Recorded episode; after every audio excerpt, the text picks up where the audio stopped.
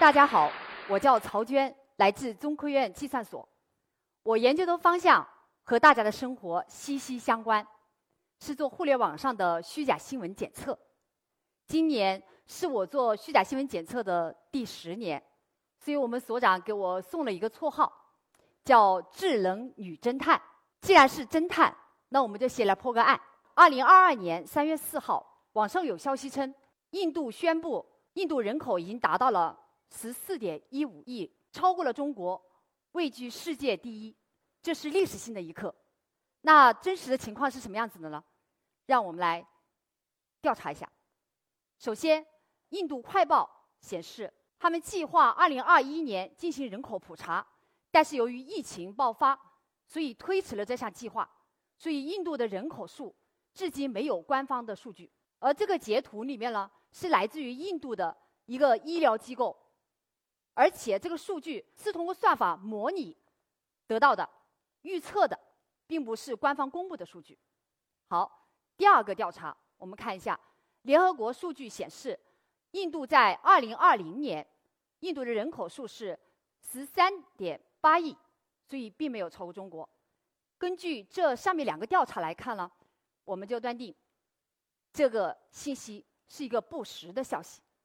互联网上的信息，根据统计发现，Facebook 上82个不实信息源的年浏览量达到了38亿。在中国的微博平台上。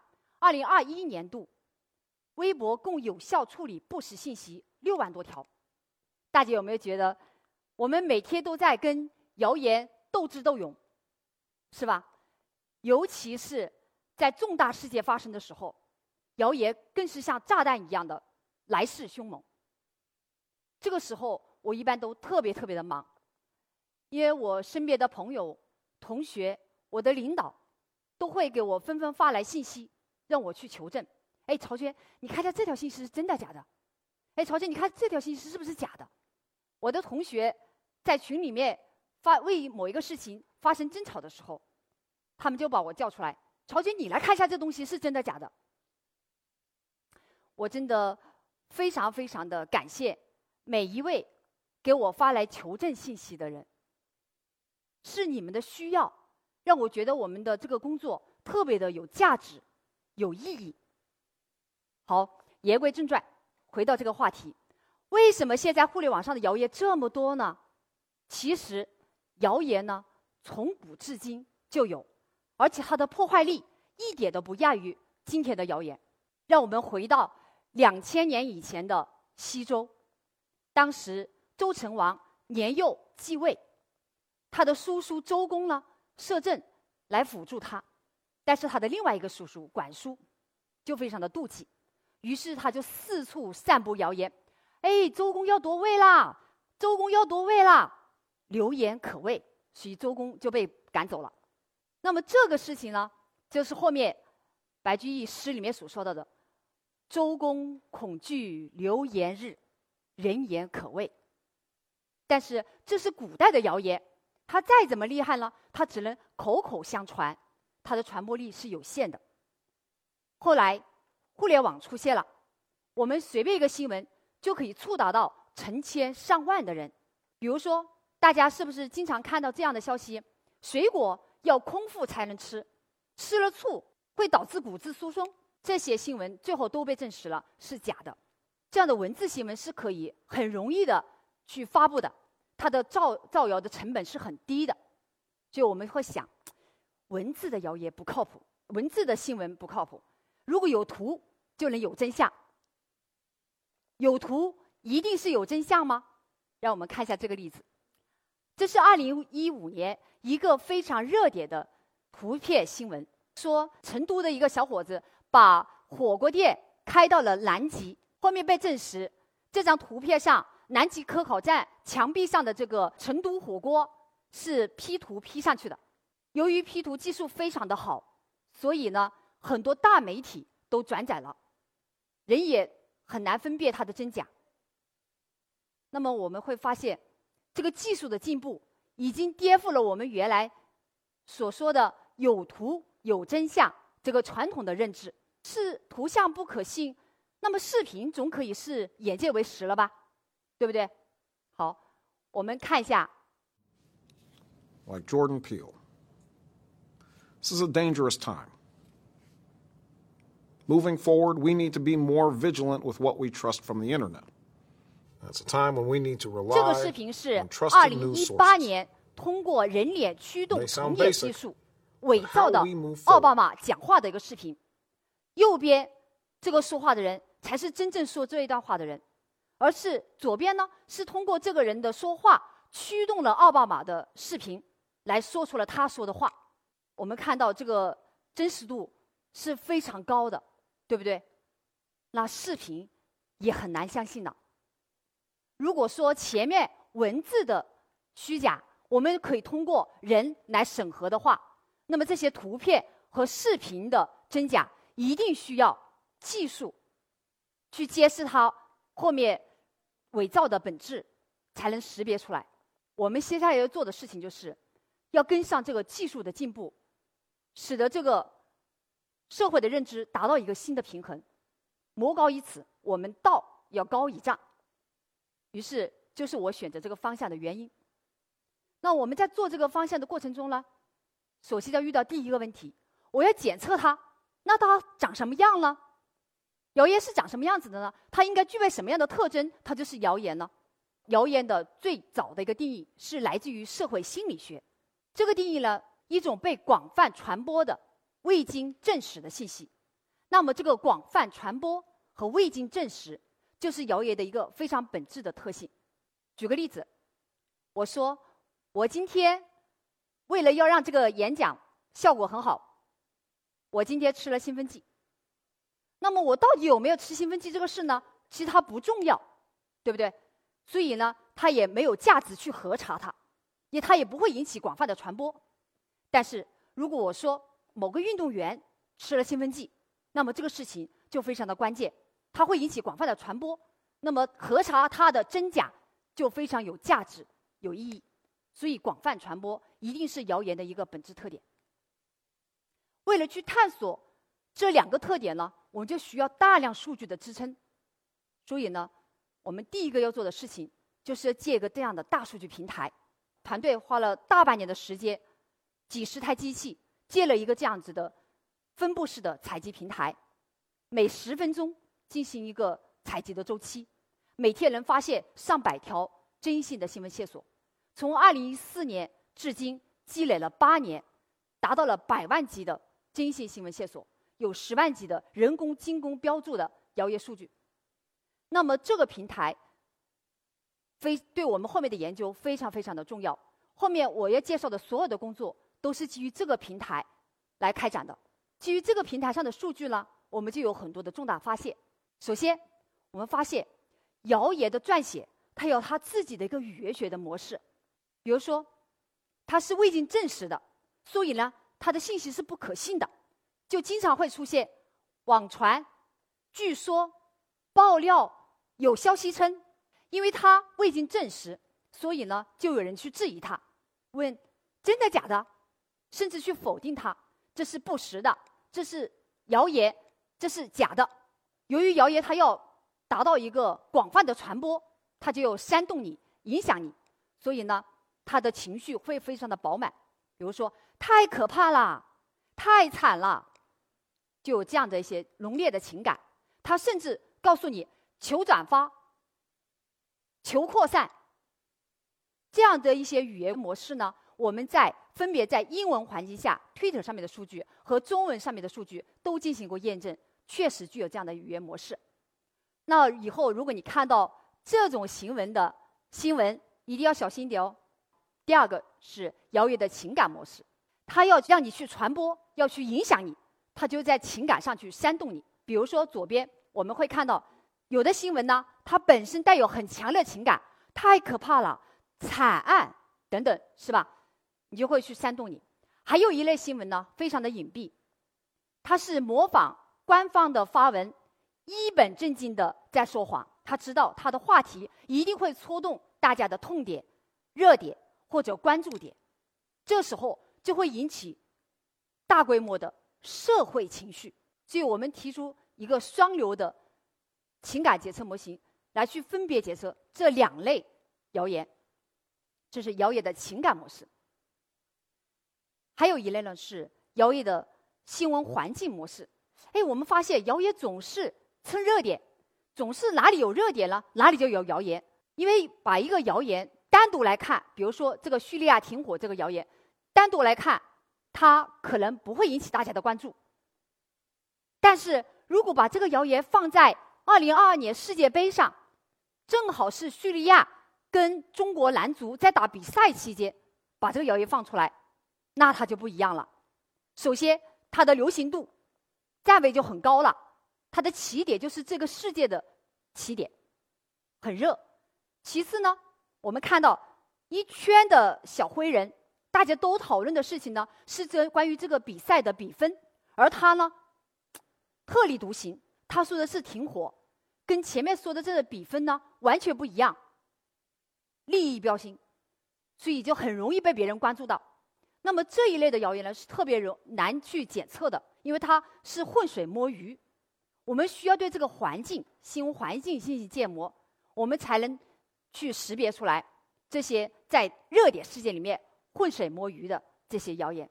啊，最后一类呢是谣言的视觉模式，因为图像和视频呢是最容易煽动人的，是最容易迷惑人的。但是呢，由于图像和视频的造假呢难度很大，成本很高。所以它也很容易抓到漏洞，抓到破绽。所以呢，我们从这个谣言的这个视觉上的造假痕迹，到它的造假意图，在每个层次都进行了一些建模。我们发现，因为它是假事件嘛，所以它没有图片，它就去造一个假的图片。那么在造的过程中，就会在像素级或者。一些局部的边缘留下很多篡改的痕迹，然后呢，他去伪造的时候呢，他一定会去伪造一些非常关键的对象、语义对象，比如说伪造某个人呐，是吧？伪造某个场景呐，伪造某个标志啊，伪造某个动作呀，等等。然后最后呢，他为了让你去点击它、去传播它，它一定要充满了视觉冲击，让你想去点它。有情绪煽动性，我们来举两个例子。比如说，这个图片最左边呢是原图，它的背景里面的那些观众啊进行了替换。我们通过去检测这个图片的噪声图像，发现它的噪声图像在右上角这里留下了一个非常明显的痕迹，这就是篡改痕迹。再比如说这个新闻，它的文字新闻里面说他们拍到了比尔盖茨的女儿，但是呢。我们通过检测这个配图里面这个人脸识别，发现她并不是盖茨的女儿，而是一个女明星。所以呢，发现这个图文不符，这是一条假新闻。这就是在视觉方面怎么去做虚假新闻的识别。好，讲完这么多的谣言模式以后，我们就想了。我们谣言有这么多的特点，我们能不能基于这些特点，在海量的信息中自动的、快速的去发现谣言呢？是吧？就能做到自动的去提取了。做的时候呢，又遇到了一个很大的问题，很大的难点。我们看一下这个两组对比数据，左边是2016年美国大选期间的虚假新闻数据，红色的线是虚假新闻的互动量，就是阅读量、点击量。黑色的线呢是正常新闻的阅读量、点击量，在这个期间，虚假新闻的互动量达到了百分之五十四。尤其看最后一点点，就是选举的最后七天一个星期，虚假新闻的阅读量已经超过了真实新闻的阅读量。也就是说，那个时候大家看到的新闻大部分是假的，是不是觉得很恐怖？那么，在一个局部这个世界里面。虚假新闻是特别多的，影响是特别大的。但是呢，我们把这个虚假新闻放到整个互联网上，我们看一下右边的图。右边的图里面，红色的就是虚假新闻的量。发现，在整个互联网上来看呢，虚假新闻只占了人们阅读新闻量的百分之七。而我们在现实空间中要去检测虚假新闻，正就是要做右边这个事情。就是右边这么大的一个规模下面，海量的规模下面，如何去快速检测到这个虚假新闻？所以它的难点就是，我们现在的虚假数据呢是这么大，是中介这么大，我们怎么去解决呢？我们探索了两种方案。第一种就是，我有没有可能去模拟未来可能的一些伪造的数据，去生出更大的数据，模拟未来的可能的未知的空间。还有一种呢，就是我能不能把这个问题缩小，我在一个一个的小领域，一个一个的去解决它呢？那么这两种方案都是可行的。我们先来看一下，比如说要检测我的伪造的图像。现在呢，在网上关于我的伪造图像肯定不多，比较少。那未来来了一张伪造图像，可能会是什么样子的呢？我不知道。那么我们继续去模拟吧，是吧？把可能的伪造的情景我都把它造出来。比如说，有可能他们会改变我的发型呢，是吧？比如说，他们有可能会改变我的动作呀，我的姿态呀，还有的可能会改变我的。妆容啊，等等。好，我通过自己去模拟有可能的伪造的信息，那么这个数据就变大了。要完成这个功能呢，我就需要做两个步骤。第一个就是我需要去整理和生成和研发大量的生成算法工具集。我们已经整理和研发了八十多款这样的生成工具集。然后呢，在生成的过程中呢，我需要有一定的标准。首先，你生成的数据必须是安全的，就说你生成的必须是我，别生成的是林志玲，是吧？好，第二个，你生成数据必须是有效的，必须是每一个图片是不一样的，是去描述未知空间的，是吧？如果都是跟我原来一样的，它就没有效果。所以通过这两个规则呢，我们就可以把小数据变成大数据。从而去解决了我们未来可能我从来没有见过，但是未来可能伪造的一些情形。如果我见过它了，那么以后我就能准确的去检测到它，所以就解决了这个大数据的问题。好，第二个呢，我有没有可能把这个问题缩小？我一个一个的领域、特定领域去解决它呢？我们发现，虽然都是伪造，虽然都是图片伪造。但是不同的领域，它伪造的特点不一样。比如说，文字图片的伪造呢，它是有很多固定区域的。比如说，它特别喜欢伪造金额、数字、签名等等这些地方。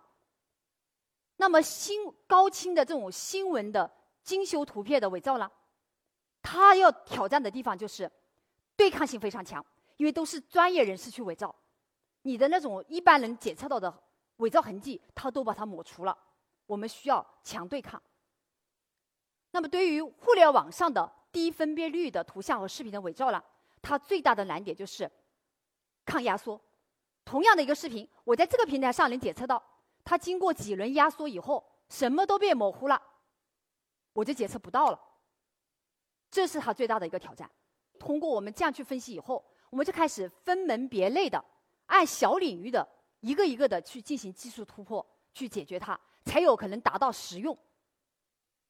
于是，我们就针对于不同的行业提出了不同的伪造检测的方案。比如说，针对证件，我们有专门针对证件的伪造检测的方案；针对于行程码这么一个小类，我们也有行程码的解决方案，因为它里面经常篡改日期、星号啊。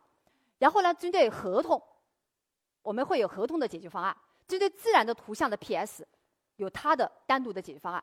这样就能各个击破，基本达到使用的效果。针对人脸伪造也是一样的。那么我针对某个特定的人物，我给他去收集他大量的数据，去提取他固有的特征。比如说我的唇纹是什么样子的，我笑的时候我的皱纹是什么样子的，每个人都会不一样。我通过提取特定人物的这种固有的信息，我就能更加精准的、更加快速的去检测他的伪造。比如说，我们现在特定人物就能达到一个很高的精度，我们的速度能达到每每每张图片十毫秒以内，基本能接近实时的处理。大家看完以后发现，谣言检测已经检测的这么准了，这个问题就解决了，是不是？我们在做的过程中，又发现了一个难点，发现很多的谣言，它的传播是在辟谣以后才发生的，辟完谣以后还有大量的传播，这是为什么呢？你虽然辟谣了，你没有告诉我他为什么假，我还不相信。所以呢，这个问题怎么去降低这个谣言的传播呢？这个问题在半个世纪之前，社会学的专家呢已经对它进行过研究，提出了一个非常经典的谣言公式。他们认为谣言的传播是等于这个世界的重要性乘以这个世界的模糊性。就如果我要降低这个谣言的传播呢，要不就降低它的重要性，让它没处可传，删帖；要不呢，我就是降低它的模糊性。我通过取证，我通过解释，告诉别人他为什么假，那么你就不会再传了，对不对？好，我们试图去通过降低这个世界的模糊性，去尝试解决这个问题。首先，我们来了一条谣言以后，我们在大量的数据里面去匹配、去寻找它为什么是假，哪个地方错了，去快速的去寻找这个证据句，告诉用户假的地方在哪里。从而达到一个谣言核实取证的效果。其次呢，如果不仅告诉你这个图片是假的，我还告诉你它是用哪个算法做的，你是不是会更加相信我呢？